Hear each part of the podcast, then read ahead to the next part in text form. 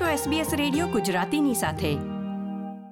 Australian સરકાર પોતાની જરૂરિયાત પ્રમાણે માઇગ્રેશન સિસ્ટમમાં વારંવાર ફેરફાર કરતી રહે છે અને આવો જ વધુ એક ફેરફાર હાલમાં સરકાર દ્વારા કરવામાં આવ્યો છે.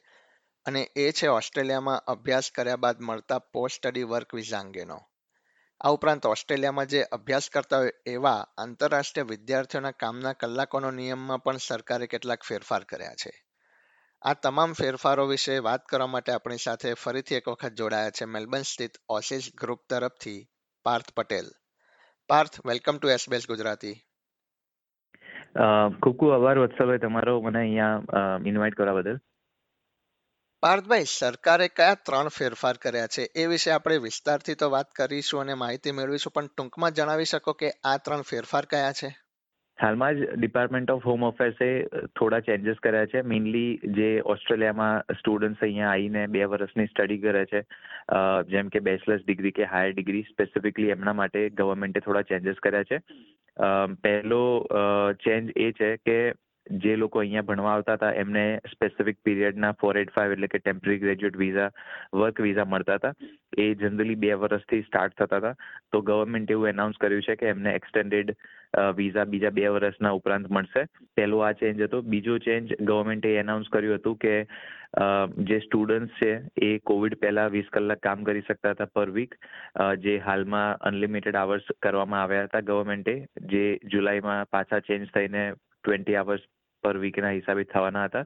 પણ એમાં ગવર્મેન્ટે એનાઉન્સ કર્યું છે કે એમને એડિશનલ આવર્સ પણ કરવા મળશે. અને ત્રીજો મેઇન ડિફરન્સ એ હતો મેઇન એનાઉન્સમેન્ટ એ હતું કે જે four eight visa holders already ઓસ્ટ્રેલિયામાં હતા, કે જે પહેલા વિઝા એક્સટેન્શન માટે એલિજિબલ નતા થતા, એમને પણ વિઝા એક્સટેન્શનનો ઓપ્શન આપવામાં આવશે. રાઈટ તો પાર્થભાઈ ઓસ્ટ્રેલિયામાં બેચલર કે એનાથી ઊંચી ડિગ્રી એટલે કે માસ્ટર ડિગ્રી કરતા વિદ્યાર્થીઓ માટે કયો ફેરફાર કરવામાં આવ્યો છે અને એની તેમની પર કેવી રીતે અસર થશે?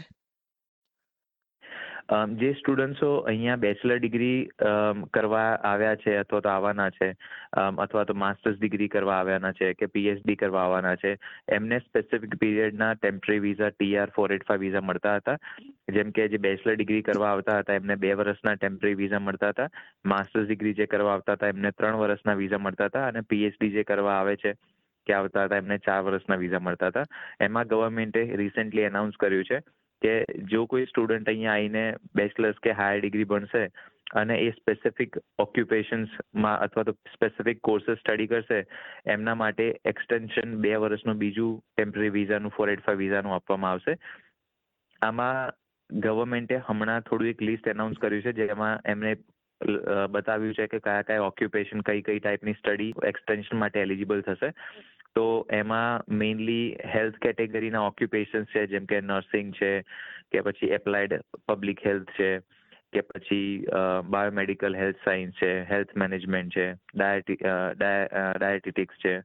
તો હેલ્થ રિલેટેડ ઓક્યુપેશન્સ છે, એના સિવાય પ્રોફેશનલ હેલ્થના ઓક્યુપેશનમાં ડેન્ટલ ઓરલ હેલ્થ વેટેનરિયન પછી મેડિકલ ઇમેજિંગના પ્રોફેશનલ્સ રેડિયો રેડિયોલોજિસ્ટ સાયકોલોજિસ્ટ તો એ most of health occupations pharmacist બધા કવર કરવામાં આવ્યા છે.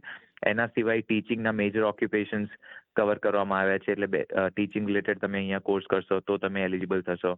એન્જિનિયરિંગના કોર્सेस એડ થયા છે. આઈટીના ઓક્યુપેશન્સ એગ્રીકલ્ચર ફૂડ ટેકનોલોજી આવા કાઇન્ડના ઓક્યુપેશન્સ અને સ્ટડી રિલેવન્ટ એડ કરવામાં આવી છે. પણ આ ઓક્યુપેશન લિસ્ટ હાલ પૂરતું એમને અપડેટ કરેલું છે, જે જુલાઈમાં ફરીથી અપડેટ કરશે અને એ બી એનાઉન્સ કરશે કે કયા કયા સ્પેસિફિક કોર્सेस તમારે કરવાના કે જેથી કરીને તમને આ એક્સટેન્શનનો ફાયદો મળી શકે છે. તો ગવર્મેન્ટ જુલાઈમાં ક્લોઝ ટુ જુલાઈ કે જુલાઈમાં એનાઉન્સ કરશે કે સ્પેસિફિકલી કયા ક્રાઇકોસ કોર્સ કોડ છે કે જે એલિજિબલ આ એક્સટેન્શન માટે થશે. તો જે બેચલર્સ ડિગ્રી કરવા આવતા હતા, એમને સ્ટાન્ડર્ડ બે વર્ષના ટેમ્પરરી વિઝા મળતા હતા વર્ક વિઝા મળતા હતા. એના બદલે હવે એમને ચાર વર્ષના વિઝા મળશે. જે લોકો માસ્ટર્સ કરવા આવતા હતા, એને ત્રણ વર્ષના વિઝા મળતા હતા. એની બદલે એમને હવે પાંચ વર્ષના વિઝા મળશે. અને જે પીએચડી કરવા આવતા હતા, એમને ચાર વર્ષના વિઝા મળતા હતા, એની બદલે એમને છ વર્ષના મળશે. હવે સ્પેસિફિકલી જો તમે બેચલર્સ કે માસ્ટર ડિગ્રી અહીંયા કરવા આવતા હોય તો તમારે આ કોર્સનું જે આપણે લિસ્ટની વાત કરી, એમાંથી તમારે પર્ટિક્યુલર કોર્સ ભણવો પડે, તો જ તમને એક્સટેન્શન માટે એલિજિબલ થઈ શકો છો. અને પીએચડી જો તમે ભણવા આવતા હોય, તો તમારે કોઈ બી ટાઈપનો કોર્સ કરો, એનું માટે કોઈ લિસ્ટ એપ્લિકેબલ નહીં થાય. પીએચડી એઝ લોંગ એઝ તમે કરશો, તો તમને બે વર્ષના એક્સટેન્ડેડ ટીઆર વિઝા મળશે. એટલે મેઇનલી બે વર્ષના બેચલરમાં ના બદલે ચાર વર્ષના માસ્ટર્સના ત્રણની બદલે પાંચ વર્ષના, અને પીએચડીમાં ચારની બદલે છ વર્ષના હવે તે વિઝા મંજૂર કરવામાં આવશે. પાર્થભાઈ, આ ઉપરાંત આંતરરાષ્ટ્રીય વિદ્યાર્થીઓના કામના કલાકોનો પણ નવો નિયમ અમલમાં આવવાનો છે પહેલી જુલાઈથી. એ અંગે વિસ્તારથી સમજાવશો કે પહેલા કયો નિયમ હતો, કોવિડમાં કયા ચેન્જીસ થયા અને હવે પાછો પહેલી જુલાઈથી કયો નિયમ અમલમાં આવશે? હા વત્સલભાઈ. સૌથી પહેલા કોવિડની પહેલા સ્ટુડન્ટ્સ જે અહીંયા ભણવા આવતા હતા તો એ સ્ટડી ટાઈમે જેમ કે બેચલર્સ કે ડિપ્લોમા કે ઇવન તમે માસ્ટર્સ ડિગ્રી અહીંયા ભણવા આવો છો master's degree by course work તો એમના માટે સ્ટુડન્ટ્સને વિઝા કન્ડિશન એપ્લાય થતી હતી કે તમે ફોર્ટનાઇટલી એટલે કે પંદર દિવસના ગાળામાં તમે ચાલીસ કલાક જ કામ કરી શકો છો એટલે એપ્રોક્સિમેટલી વીસ કલાક પર વીકની લિમિટેશન હતી. જે કોવિડ ટાઈમે ગવર્મેન્ટને ખબર પડી કે અહીંયા બહુ જ વર્ક શોર્ટ શોર્ટેજીસ છે. એના કરીને ગવર્મેન્ટે અને પ્લસ ઇન્ટરનેશનલ ટ્રાવેલ રિસ્ટ્રિક્શન્સ હતા કે જેથી કરીને નવા સ્ટુડન્ટ્સ કે નવા માઇગ્રન્ટ્સ ઓસ્ટ્રેલિયામાં આવી નતા શકતા, જેથી કરીને અહીંયા ઓસ્ટ્રેલિયામાં બહુ જ શોર્ટેજીસ જોબની વેકેન્સી અથવા તો એમ્પ્લોયર્સને બહુ શોર્ટેજીસ પડી હતી. જેથી કરીને ગવર્મેન્ટે એનાઉન્સ કર્યું હતું કે કોવિડ ડ્યુરેશનમાં સ્ટુડન્ટ્સને અનલિમિટેડ આવર્સની પરમિશન મળશે. મતલબ એમાં કોઈ કેપ નહીં રહે કે તમે વીસ કે ચાલીસ કલાક પર ફોર્ટનાઇટ કરી શકશો. એટલે સ્ટુડન્ટ્સ અહીંયા ભણતા ભણતા બી જેટલા બી કલાક એમને જોડે જોડે કરવા હોય એ કરી શકે છે. પણ એમને એ બી ખાસ ધ્યાન રાખવાનું હતું કે એ એમની સ્ટડી બી કન્ટિન્યુ કરે. એવું ના થાય કે તમે કામ કરો અને સ્ટડી ના કરી શકો. એટલે સ્ટડી બી કરવાની પ્લસ તમારે જેટલા બી કલાક કામ કરવા હોય તમે કરી શકો છો. જે જે વર્કની લિમિટેશન હતી જે ગવર્મેન્ટ એને એક્સટેન્ડ કરી જતા હતા. પણ ગવર્મેન્ટે લાસ્ટ ટાઈમ જ્યારે આ એનાઉન્સમેન્ટ કર્યું હતું કે મેં ફૂલ ટાઈમ અથવા તો અનલિમિટેડ આવર્સની પરમિશન આપીએ છીએ. એ એમને કીધું હતું કે ફર્સ્ટ જુલાઈ બે હજાર ત્રેવીસથી એ બંધ કરવામાં આવશે. તો એના સંદર્ભમાં ગવર્મેન્ટે અત્યારે એનાઉન્સમેન્ટ એ કર્યું છે કે પહેલી જુલાઈથી જે અનલિમિટેડ આવર્સનું જે ઓપ્શન આપવામાં આવ્યો હતો એ હવે બંધ થઈ જશે. પણ એના બદલે જે નોર્મલી વીસ કલાક અથવા તો ફોર્ટી કલાક ફોર્ટી આવર્સ ચાલીસ કલાક પર ફોર્ટનાઇટની જે લિમિટેશન પહેલા હોતી હતી, એના બદલે એને વધારીને હવે અડતાલીસ કલાક પર ફોર્ટનાઇટ કરવામાં આવશે, પંદર દિવસના ગાળામાં. આનો મેઇન ઉદ્દેશ એ હતો કે જે શોર્ટેજીસ છે એ વર્કફોર્સ નીડ્સ એ ગવર્મેન્ટ એને એડ્રેસ કરી શકે. અને બીજી વસ્તુ કે જે સ્ટુડન્ટ છે, એમને ફાઇનાન્શિયલી બી હેલ્પ કરી શકે. પ્લસ એમનો એક્સપિરિયન્સ બી અહીંયા ગેઇન કરી શકે, જે બી એ સ્કિલ્સ અહીંયા ગેઇન કરવામાં આવ્યા છે. તો આ ઉદ્દેશ્યથી એમને એમના વર્કિંગ આવર્સની લિમિટેશન જે ચાલીસ કલાક પર ફોર્ટનાઇટ હતી, એને વધારીને હવે અડતાલીસ કલાક પર ફોર્ટનાઇટ એટલે પંદર દિવસના ગાળાની વધારીને કરી આપવામાં આવી છે. આ જે વર્ક રાઇટ્સ છે, એ હાલમાં એપ્લિકેબલ નથી. હાલમાં અનલિમિટેડ આવર્સની કન્ડિશન એપ્લાય થાય છે. પણ પહેલી જુલાઈ બે હજાર ત્રેવીસથી અડતાલીસ કલાક પર ફોર્ટનાઇટની કન્ડિશન એપ્લિકેબલ થશે. પાર્થભાઈ પોસ્ટ સ્ટડી વર્ક વિઝા એટલે કે ઓસ્ટ્રેલિયામાં અભ્યાસ કર્યા બાદ જે ફોર એટ ફાઇવ વિઝા મળે છે એમાં પણ કંઈક ફેરફાર કરવામાં આવ્યો છે?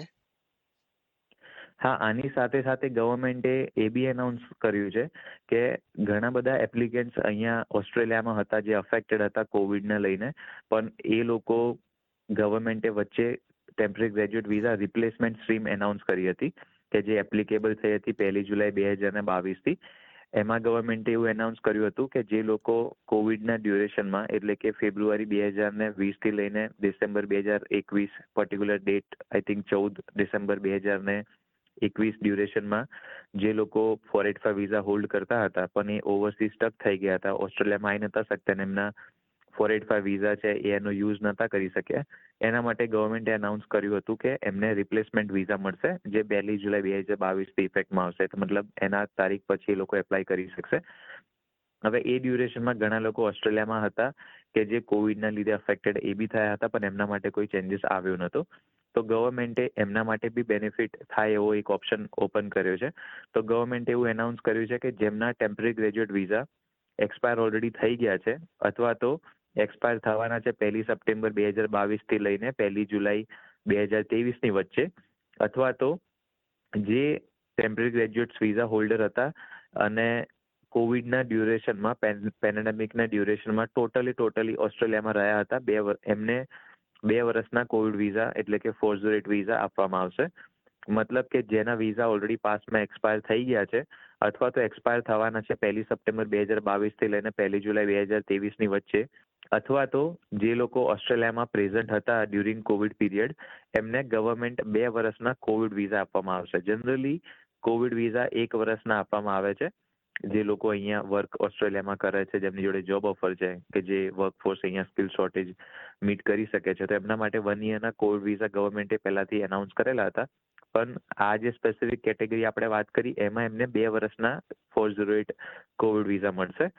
આ વિઝા એમને એપ્લાય કરવા હોય તો એમના ટેમ્પરરી ગ્રેજ્યુએટ વિઝા જે એક્સપાયર થવાના છે, એના વિધિન નાઇન્ટી ડેઝની અંદર એમને વિઝા નાખવા પડશે. અથવા તો જો એ વિઝા એક્સપાયર થઈ ગયા છે, તો અઠ્ઠાવીસ દિવસની અંદર તમે કોવિડ વિઝા તો બી મૂકી શકશો. આ મેઇન ચેન્જીસ છે કે જે પાસ્ટમાં four eight five temporary graduate visa hold બી કરતા હતા, જેમને આનો ફાયદો નહોતો મળ્યો, એ લોકોને બી આ ફાયદો મળશે. આનામાં ફર્ધર એનાઉન્સમેન્ટ હજુ ગવર્મેન્ટે કર્યા નથી, પણ સૂન આ અરેન્જમેન્ટ એપ્લિકેબલ થઈ જશે. જે હાલમાં આપણે વાત કરીએ એના ઉપરાંત જે લોકો ઓસ્ટ્રેલિયામાં સ્ટડી કરતા હતા, જે રિજનલ એરિયામાં સ્ટડી કરતા હતા અને એમને જે વન યર કે ટુ યરનું ટીઆર વિઝા એક્સટેન્શન જે મળતું હતું, એના ઉપરાંત જે બી આપણે આ એક્સટેન્શનની વાત કરી છે બે વર્ષના વિઝાની એ એમના ઉપરાંત એમને મળશે. એટલે જે રિજનલ રિજનલ એરિયામાં ભણીને જે એમને એક્સટેન્શન મળતું હતું, એ તો મળશે જ મળશે અને એના ઉપરથી એમને આ જે બી આપણે વાત કરી, એટલા પીરિયડના વિઝા એક્સટેન્શન બી મળશે. પાર્થભાઈ આજે તમે એસબીએસ ગુજરાતી સાથે જોડાયા અને ઇમિગ્રેશન બાબતે થયેલા ફેરફારની માહિતી આપી તે બદલ હું વત્સલ પટેલ તમારો આભાર વ્યક્ત કરું છું. તમારો પણ ખૂબ ખૂબ આભાર. મને અહીંયા ઇન્વાઇટ કરવા બદલ અને બધાને હેલ્પ કરવાનો મોકો આપવા બદલ. થેન્ક યુ આ પ્રકારની વધુ માહિતી મેળવવા માંગો છો? અમને સાંભળી શકશો Apple podcast Google podcast Spotify કે જ્યાં પણ તમે તમારા પોડકાસ્ટ મેળવતા હોવ.